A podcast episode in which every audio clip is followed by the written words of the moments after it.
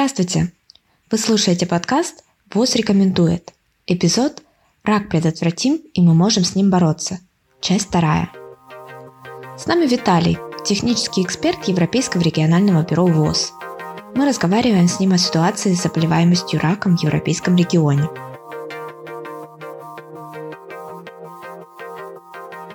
Как я уже упомянула в самом начале эпизода, в этом году был опубликован Европейский план по борьбе с раком, а также Объединенные действия против рака Европейского регионального бюро ВОЗ. Что нам нужно знать про эти инициативы, Виталий? И какие стратегические меры в них включены, чтобы предотвратить смерти от рака? Ну да, это, э, эти две важные инициативы были выпущены в этом году с очень коротким интервалом между ними, буквально несколько дней. Это отражает э, растущее широкое понимание в европейском регионе значения раковых заболеваний и того, что слишком много людей в регионе умирает от раковых заболеваний, для которых существуют эффективные стратегии профилактики и раннего выявления, позволяющие избежать э, такого количества смертей. Европейский план по борьбе с раком отражает политические обязательства Европейского Союза не, э, как, как говорится в плане, не оставить камня на камне в борьбе с раковыми заболеваниями на всех этапах его развития с помощью 10 основных инициатив плана и многочисленных вспомогательных мероприятий. В то же время объединенные действия против рака Европейского бюро ВОЗ являются частью более крупной европейской программы работы Евровоз, и их цель э, в буквальном искоренении рака как опасного для жизни заболевания в европейском регионе. Замечательная цель, я считаю. Главное, что мы должны знать об этих инициативах, хотя многое в профилактике и борьбе с раковыми заболеваниями может быть сделано на индивидуальном уровне, каждым из нас, посредством индивидуальной профилактики рака, например, отказ от курения, употребление алкоголя, физическая активность и так далее. Гораздо больше должно, э, гораздо больше может и должно быть сделано политиками, чтобы защитить всех нас от риска развития раковых заболеваний и обеспечить доступ к адекватному и качественному лечению. И как это можно сделать? Например, э, Европейское бюро ВОЗ стремится увеличить э, или изменить баланс усилий по борьбе с раком в сторону профилактики заболеваний, их раннего, более раннего выявления, улучшение качества диагностики и лечения, предоставление паллиативной помощи, э, качество сбора данных, а также повысить эффективность этих мероприятий с максимизацией пользы и минимизацией вреда. Например, устранить применение вредных, неэффективных или э, экономических необоснованных методов и практик, которые существуют в регионе.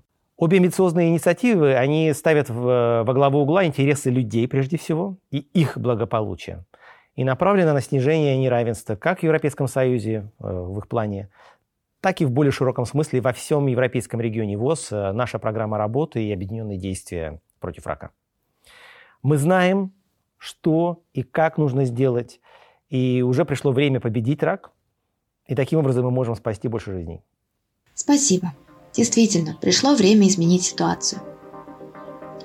Поговорим теперь еще более конкретно. Многие из предотвратимых видов рака связаны с двумя поведенческими факторами риска. Это курение табака и употребление алкоголя. Многие люди знают, что курение вызывает рак, но очень многие не знают, что алкоголь также является фактором риска развития рака. Более того, существуют научные данные о том, что у людей, употребляющих и табак, и алкоголь, риск развития некоторых видов рака в 5 раз выше, чем у людей, употребляющих только алкоголь или табак. У людей, которые употребляют значительное количество алкоголя, риск может быть практически в 30 раз выше. Нам присоединилась Елизавета, из Европейского регионального бюро ВОЗ. Елизавета – технический специалист программы по борьбе против табака ЕРБ ВОЗ. Здравствуйте. Елизавета, я думаю, что многие из нас знают о том, что курение влияет на риск заболевания раком, и что употребление табака – это ведущая причина рака легких. Скажите, пожалуйста, какие еще типы онкологических заболеваний связаны с курением? Угу. А, ну, во-первых, здравствуйте, Александра. Очень рада поговорить с вами на такую важную тему. А, согласно имеющимся данным, табак вызывает более 20 видов рака, включая рак полости рта, гортани, трахеи, бронхов и легких. Курящие люди также подвергаются значительно более высокому риску развития, а, например, рака толстой кишки, желудка, поджелудочной железы, мочевого пузыря. А у женщин курение увеличивает риск рака молочной железы, яичников и шейки матки. А, мы знаем, что с каждой затяжкой в организм из сигареты поступают токсичные канцерогенные вещества, и как минимум 70 из которых вызывают рак. Так вот, риск перечисленных онкологических заболеваний обычно возрастает с увеличением интенсивности и продолжительности курения из-за накапливающего воздействия вот этих токсинов и канцерогенов. И в целом по миру употребление табака является причиной 25% всех смертей от рака. А в европейском регионе ВОЗ, где табак употребляют примерно 186 миллионов человек или каждый четвертый взрослый, это является чрезвычайно важной проблемой общественного здравоохранения. Вот у мужчин, например, употребление табака связано с 92% всех случаев рака трахеи, бронхов и легких, а у женщин это показатель на уровне 62%.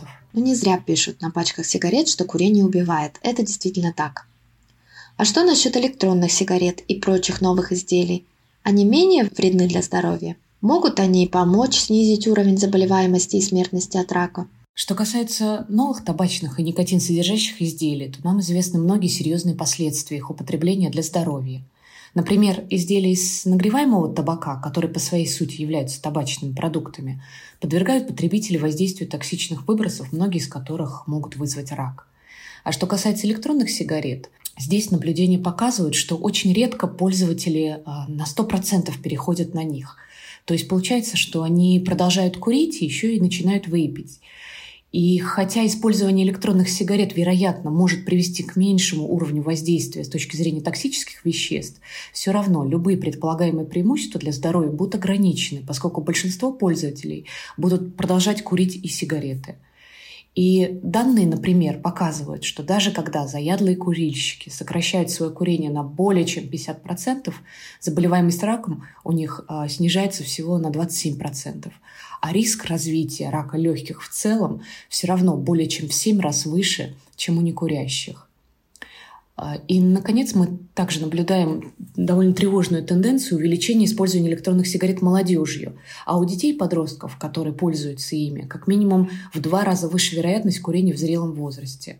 Вот по этим и ряду других причин довольно сложно говорить о каком-либо потенциале новых табачных и никотиновых изделий в плане снижения заболеваемости и смертности от рака. Елизавета, так можно ли предотвратить заболеваемость и смертность от рака, вызванного употреблением табака? Безусловно. А, например, большинство случаев рака легких можно предотвратить. Вот существующие данные показывают, что практически 9 из 10 случаев можно избежать, если курильщики просто прекратят употреблять табак. И в целом онкологические заболевания, связанные с употреблением табака, после уже их развития хуже поддаются лечению, чем, к примеру, сердечно-сосудистые заболевания. Поэтому основное внимание должно уделяться мерам профилактики. И здесь в первую очередь имею в виду э, меры борьбы против табака, такие как запрет на курение в общественных местах, высокие налоги на табак, запрет рекламы и маркетинга табачных изделий и э, своевременное и хорошее предложение помощи в отказе от курения.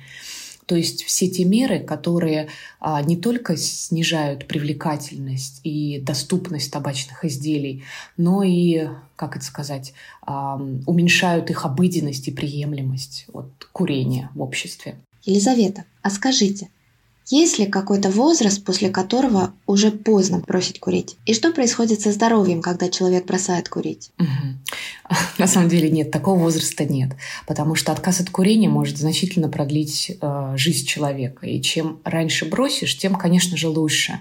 Но и это очень важно подчеркнуть, что бросать курить никогда не поздно, потому что преимущество отказа реально даже в пожилом возрасте. И вот э, эти преимущества, они бывают как незамедлительные, так и долгосрочные. И поскольку мы сегодня с вами говорим про онкологические заболевания, то я и назову связанный с, с ними положительный эффект. Так вот, в течение 10 лет у человека, который бросил курить, примерно вдвое снижается риск смерти от рака легких по сравнению с риском у курящих людей.